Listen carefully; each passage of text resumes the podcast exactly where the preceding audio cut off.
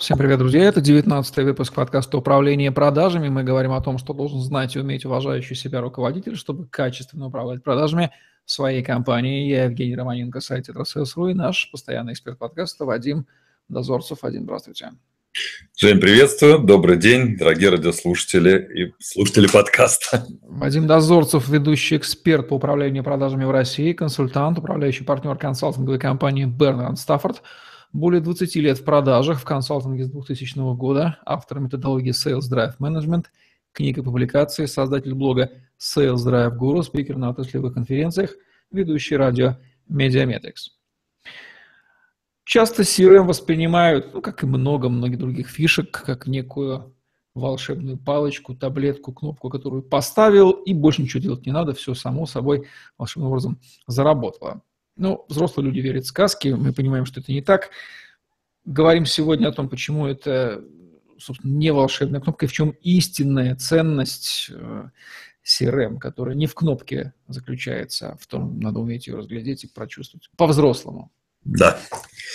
Э, я считаю, что CRM – стратегии, CRM-процессы, CRM-системы – очень мощный инструмент современного менеджмента. Очень мощный инструмент реализации на практике того, о чем мы уже говорим.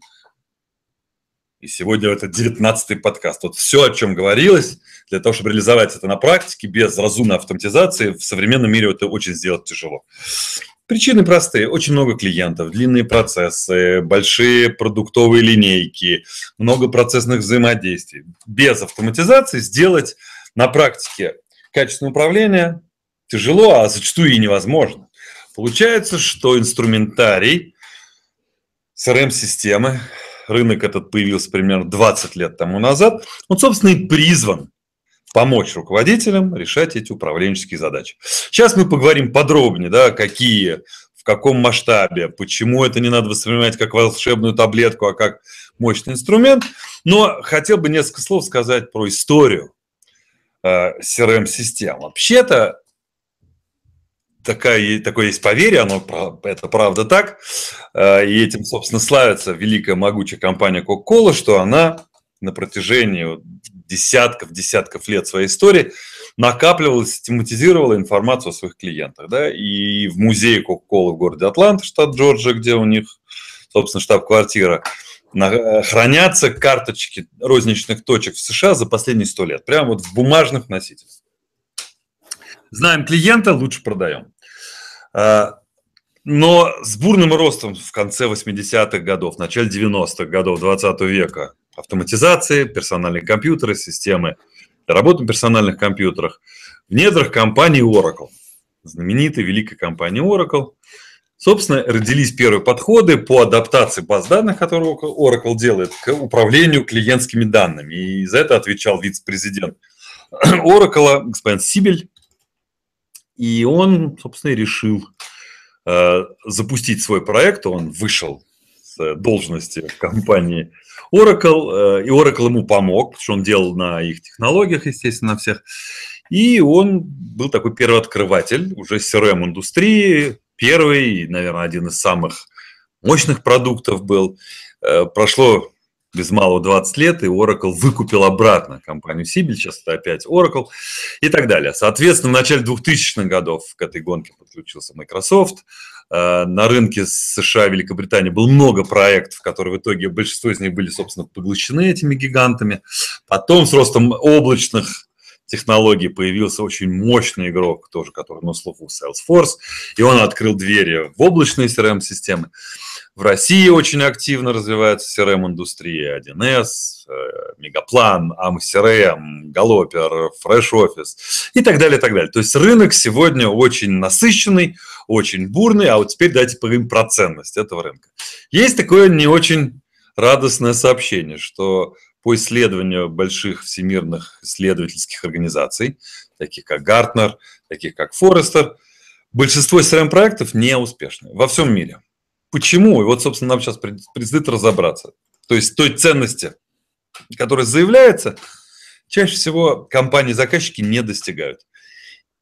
Сразу может у кого-то из наших слушателей родиться такое предположение, что, может быть, самой CRM-индустрии что-то не так. Э, ну, тут, наверное, палка о двух концах. И сами производители CRM-систем иногда, на, на мой взгляд, перегибают палку и со с лишним функционалом, с декларированием простоты внедрения.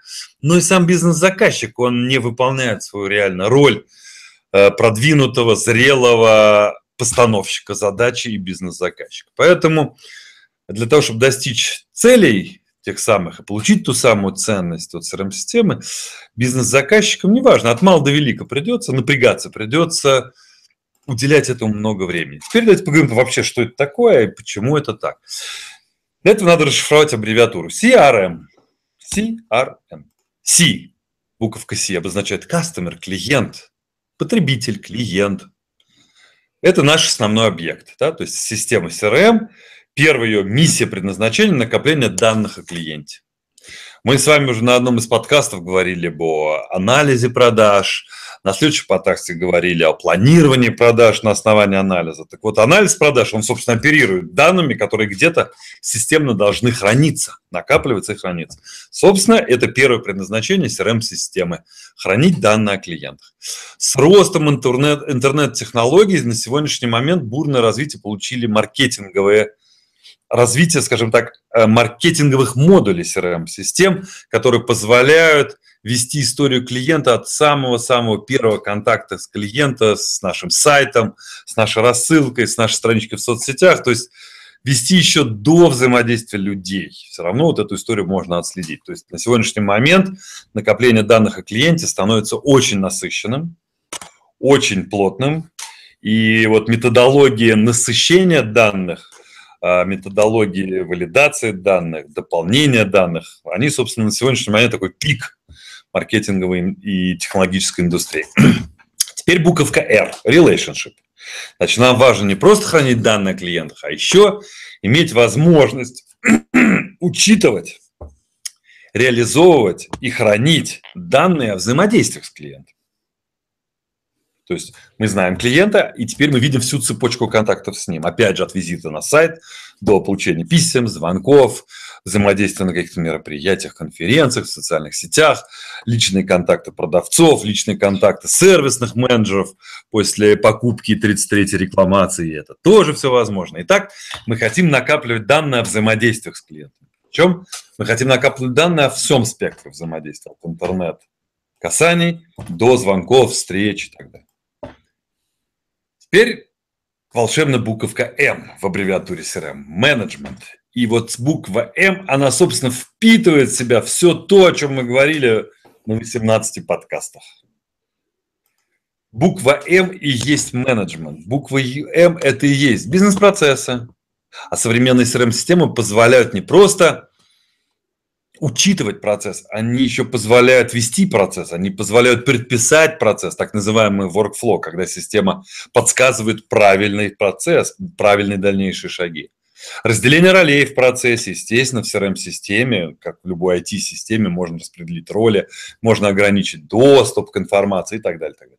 Хранение тех самых плановых показателей KPI – Контрольная функция. Собственно, основное предназначение CRM-системы – это формирование отчетов на основании тех данных, которые накоплены. Соответственно, вся та логика контроля, вся та логика измерения, она становится, наконец, доступной на кончиках пальцев.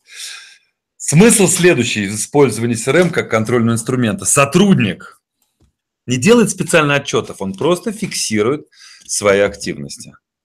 Да, интерфейс должен быть удобный, интерфейс должен быть комфортный для того, чтобы сотрудник просто быстро зафиксировал, что он делал с клиентами. Более того, сегодня современная CRM-система очень многие вещи автоматизированно фиксирует. Просто сотрудник должен просто занести определенные дополнительные атрибуты. Например, система с, э, автоматически учла телефонные звонки по телефонным номерам, кому звонили, в какую компанию. Иногда даже можно сделать, с каким человеком по номеру телефона э, человек, э, наш сотрудник разговаривал.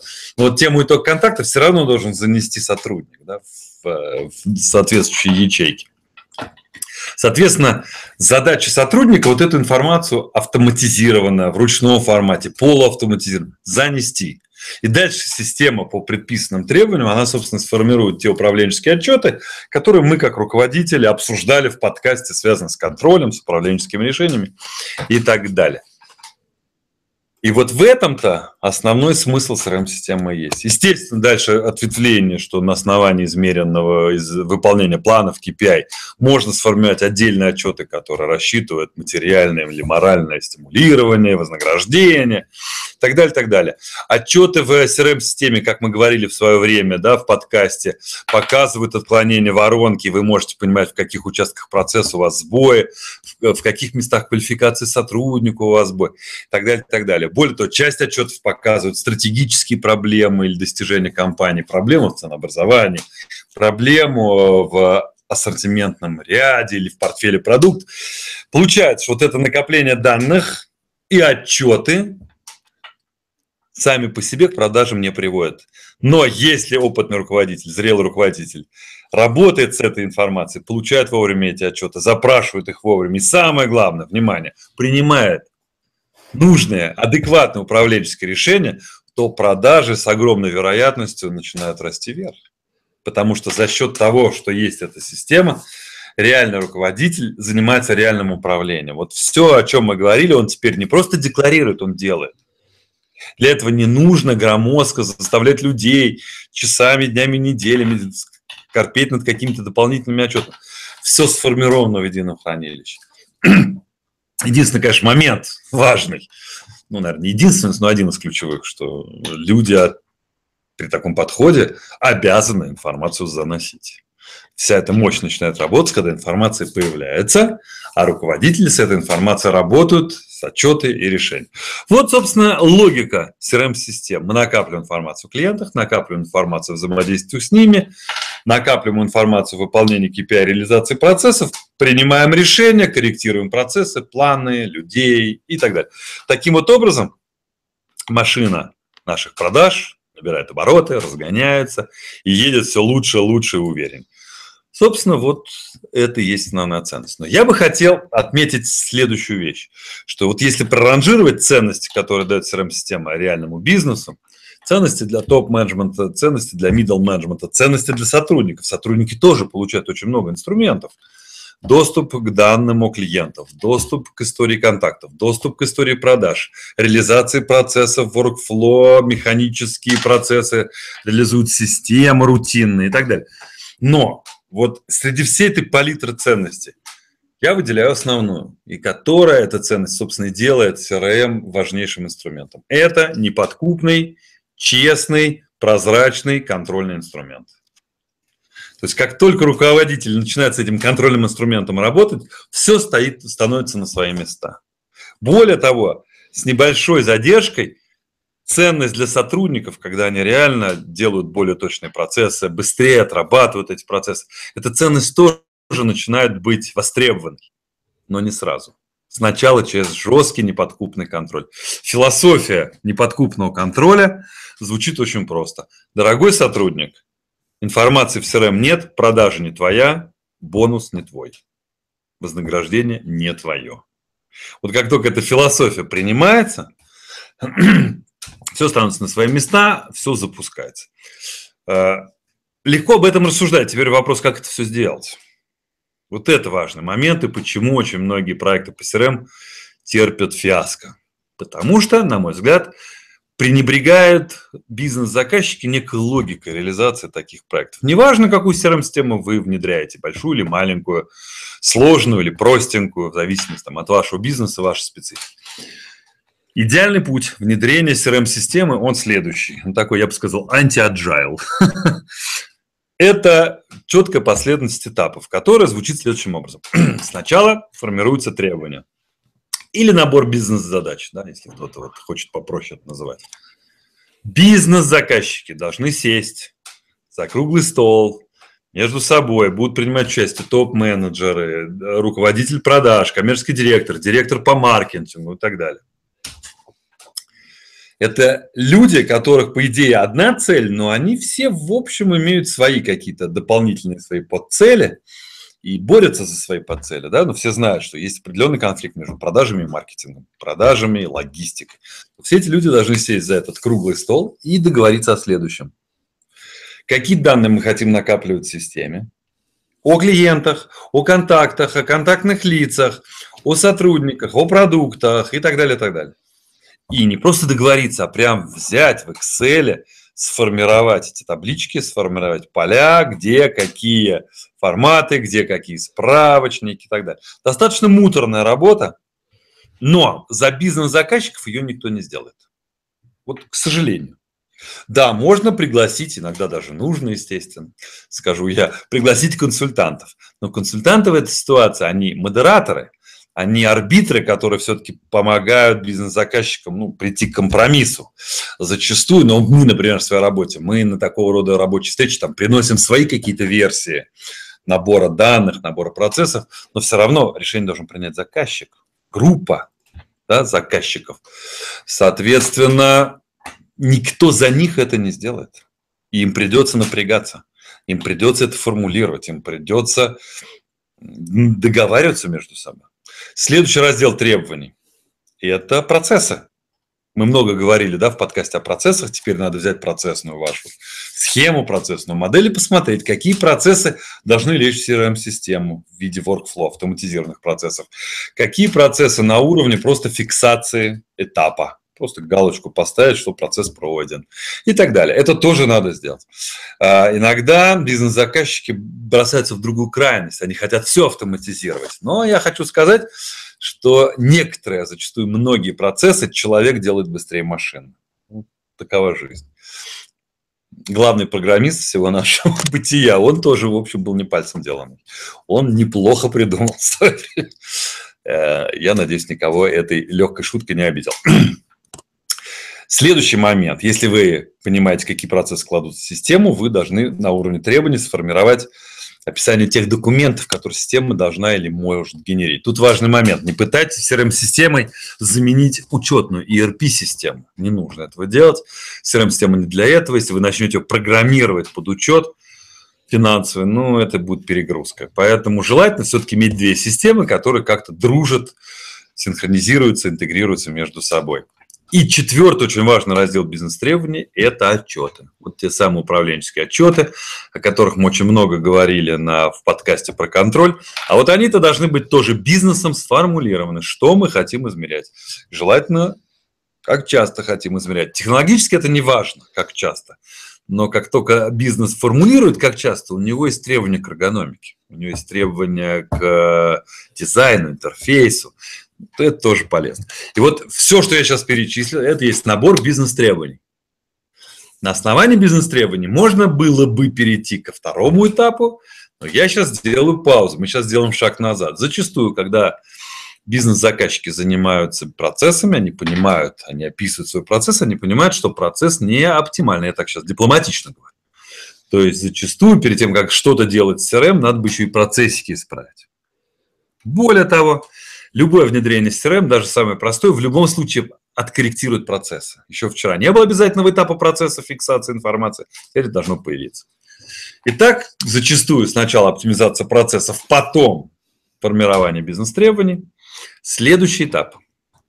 Если есть формализованные требования, ну, в больших проектах это там, десятки, сотни страниц.